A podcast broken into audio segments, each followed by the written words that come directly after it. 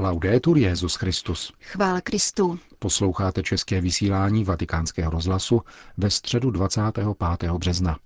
Vytrvalý déšť dnes neodradil přibližně 20 tisíc lidí, kteří přišli na svatopetrské náměstí, aby se účastnili generální audience svatého otce. Papež František se nejprve setkal s nemocnými, kteří byli schromážděni v aule Pavla VI.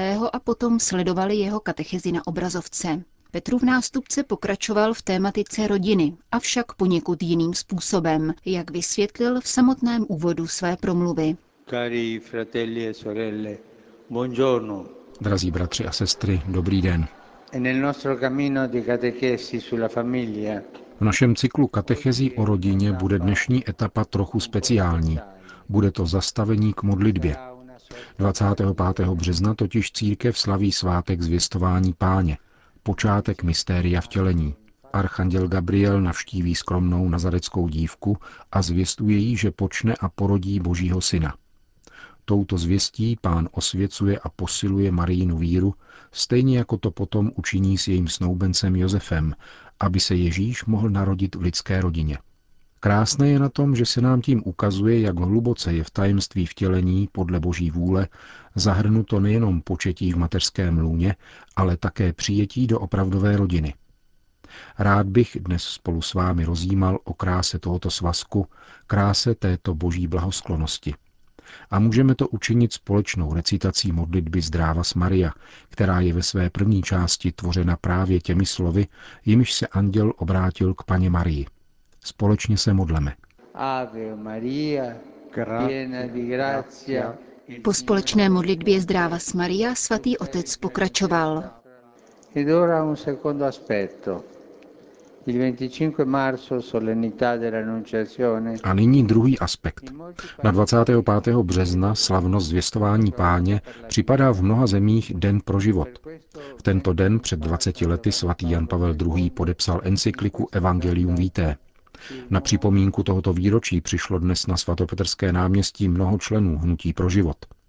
Ve zmíněné encyklice zaujímá rodina ústřední postavení, neboť je lůnem lidského života – Slova mého ctěného předchůdce nám připomínají, že na počátku dostal lidský pár od Boha požehnání, aby vytvářel společenství lásky a života a bylo mu svěřeno poslání předávat život. Křesťanští manželé slavením svátosti manželství vyjadřují ochotu toto požehnání s Kristovou milostí celý život ctít. Také církev se slavnostně zavazuje, že bude pečovat o rodinu, která se z ní rodí jako boží dar po celý její život v dobrém i zlém. Spojení mezi církví a rodinou je posvátné a nescizitelné. Církev jako matka nikdy rodinu neopouští, i kdyby byla nejrůznějšími způsoby pošlapávána, zraňována a sužována. Ani když upadne do hříchu, anebo se od církve vzdálí, vždycky se všemožně snaží rodinu opatrovat a uzdravovat, vybízet k obrácení a směřovat ji s pánem. Ebbene, se questo è il compito je-li však toto její úkol, pak je zřejmé, že církev potřebuje mnoho modlitby, aby byla sto jej neustále plnit. Modlitbu plnou lásky k rodině a životu. Modlitbu, která se dovede radovat s radujícími a trpět s trpícími. A právě to jsme spolu s mými spolupracovníky chtěli dnes nabídnout, totiž opětovně se modlit za biskupskou synodu o rodině. Znovu tedy vybízíme k tomuto závazku až do příštího října, kdy se řádné zasedání této synody bude konat. Rád bych, aby tato modlitba, jakož i celé zasedání synody, oživoval soucit dobrého pastýře se svým státcem, zejména s lidmi a rodinami, které jsou z různých důvodů vysílení a skleslí jako ovce bez pastýře. Takto podporována a oživována boží milostí bude církev moci ještě usilovněji a jednotněji dosvědčovat pravdu o boží lásce a jeho milosrdenství vůči rodinám celého světa, nevylučující žádnou, ať už je uvnitř ovčince nebo mimo. Vi chiedo per favore di non far mancare la vostra preghiera. Prosím vás, abyste tuto modlitbu neopomíjeli.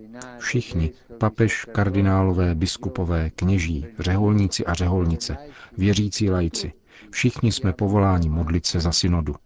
Toho je zapotřebí a nikoli řečí.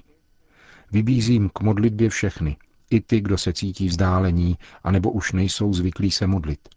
Tato modlitba za synodu o rodině je pro dobro všech. Dnes ráno jste dostali obrázek, který máte v rukou. Schovejte si jej a noste sebou, abyste v příštích měsících mohli tuto modlitbu recitovat často a s posvátnou naléhavostí, jak nás o to žádal Ježíš. Nyní ji společně recitujme.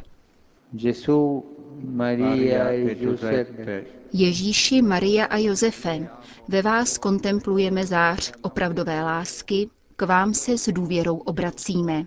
Svatá rodino Nazaretská, učiň z našich rodin rovněž místa sdílení a modlitební večeřadla. Opravdové školy Evangelia a malé domácí církve. Svatá rodino Nazarecká, ať už rodiny nikdy nezakoušejí násilí, uzavřenost a rozdělení. Kdo je raněn nebo pohoršen, ať rychle zakusí útěchu a zahojení. Svatá rodino Nazarecká, kéž příští biskupský synod probudí ve všech vědomí posvátného a nescizitelného charakteru rodiny, její krásy v božím plánu. Ježíši, Maria a Josefe, slyšte a vyslyšte naši prozbu.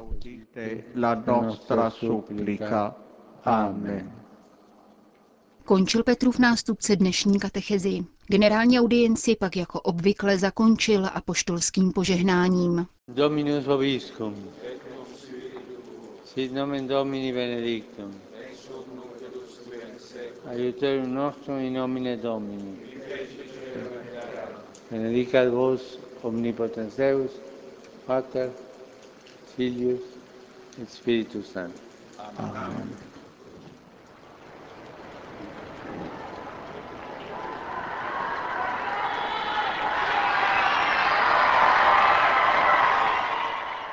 Další zprávy.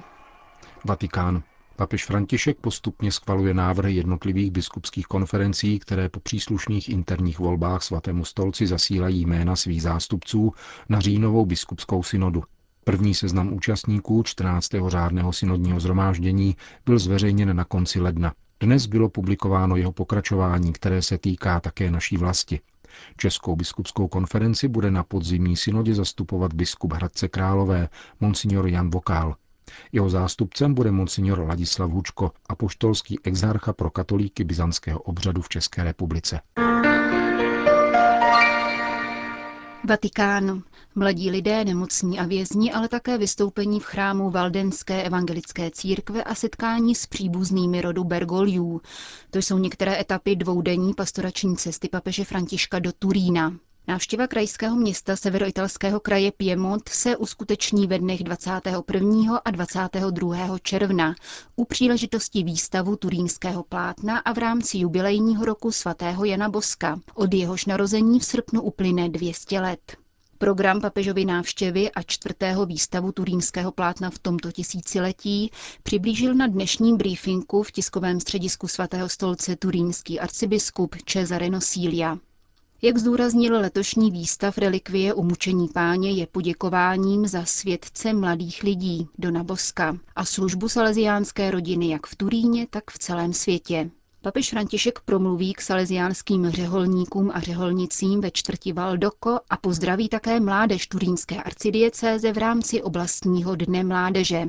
Symboliku Světových dní mládeže přitom zastoupí kříž těchto mezinárodních mládežnických setkání, který se v Turíně zastaví na své pouti do Krakova. Dalším aspektem tohoto výstavu turínského plátna, pokračoval monsignor Nosilia, je zvláštní pozornost vůči nemocným lidem. Rovněž papež František jim věnuje několik hodin ze svého programu při návštěvě charitativního ústavu svatého Josefa Benedikta Kotolenga. Druhý den papežovy pastorační cesty bude patřit turínské valdenské komunitě a ryze soukromému setkání svatého otce s jeho příbuznými na arcibiskupství v Turíně. Sýrie. Více než 220 tisíc mrtvých, přes milion zraněných a 12 milionů lidí, kteří naléhavě potřebují základní životní asistenci. Ve čtyřmilionovém Libanonu je každý čtvrtý člověk syrský uprchlík. Těmito smutnými čísly připomíná syrská jezuitská služba pro uprchlíky, že Sýrie vstupuje do pátého roku války. Její ředitel, otec Nafras Samur, v dnešním tiskovém prohlášení upozorňuje na nebývale se stupňující utrpení civilního obyvatelstva v posledních měsících. Syřané pocitují naprosté zoufalství a rozdělení, opuštěnost a útoky ze všech stran. V lednu a únoru tohoto roku dosáhlo násilí takové brutality, se kterou jsme se dosud nesetkali. Bombardování, raketové střely a granáty, sexuální násilí, svévolné zatýkání, únosy, mučení, popravy.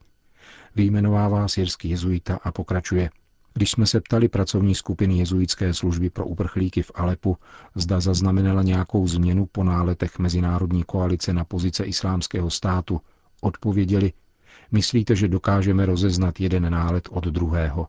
Bomby dopadají na nás, ať útočí kdokoliv. Jezuitská služba uprchlíkům proto naléhavě vyzývá mezinárodní společenství, jmenovitě Francii, Irán, Katar, Rusko, Saudskou Arábii, Turecko, Velkou Británii a Spojené státy americké, aby odložili své národní zájmy ve prospěch obecného dobra. Vyzývá tyto státy, aby vyvíjeli tlak na všechny zainteresované strany, který by vedl k zastavení násilí zaměřeného na civilisty a humanitární pracovníky a vyvolal politickou vůli k vyjednávání. Vzhledem k tomu, že humanitární činnost Spojených národů a mezinárodních nevládních organizací se jeví jako zcela nedostatečná, vyzývá syrská jezuitská služba případné dárce k podpoře místních charitativních organizací a občanských združení. Je životně důležité posilovat syrské humanitární organizace a dát jim příležitost k hledání vlastních řešení v rámci své země, píše otec Navras Samur.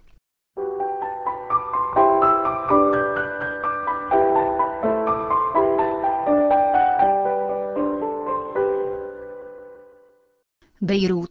V hlavním městě Libanonu se lionský kardinál Filip Barbarén spolu s imámem lionské mešity Kamelem Kaptanem zúčastnili mezináboženského setkání u příležitosti Libanonského národního dne muslimsko-křesťanského přátelství, který ustavila tamnější vláda roku 2010 právě na slavnost zvěstování páně.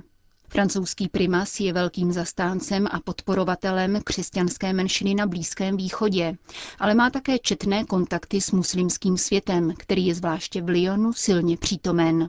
V rozhovoru pro libanonský deník Lorient Le Jour kardinál Barbarén říká. V Lyonu máme bohatou tradici mezináboženského dialogu. Když byl v Libanonu ustanoven tento den přátelství, velice se nám to líbilo. Právě něco takového je zapotřebí, říkali jsme si.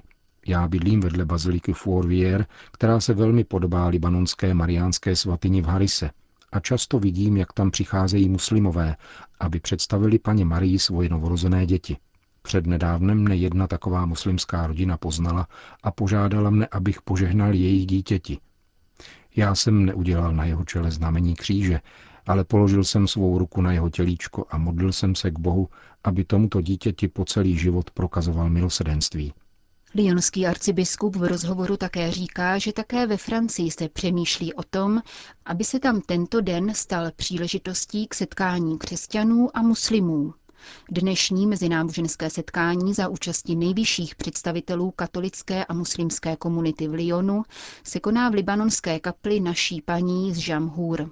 Jeho moto zní překonat konflikt civilizací a lhostejnost srdečným bratrstvím.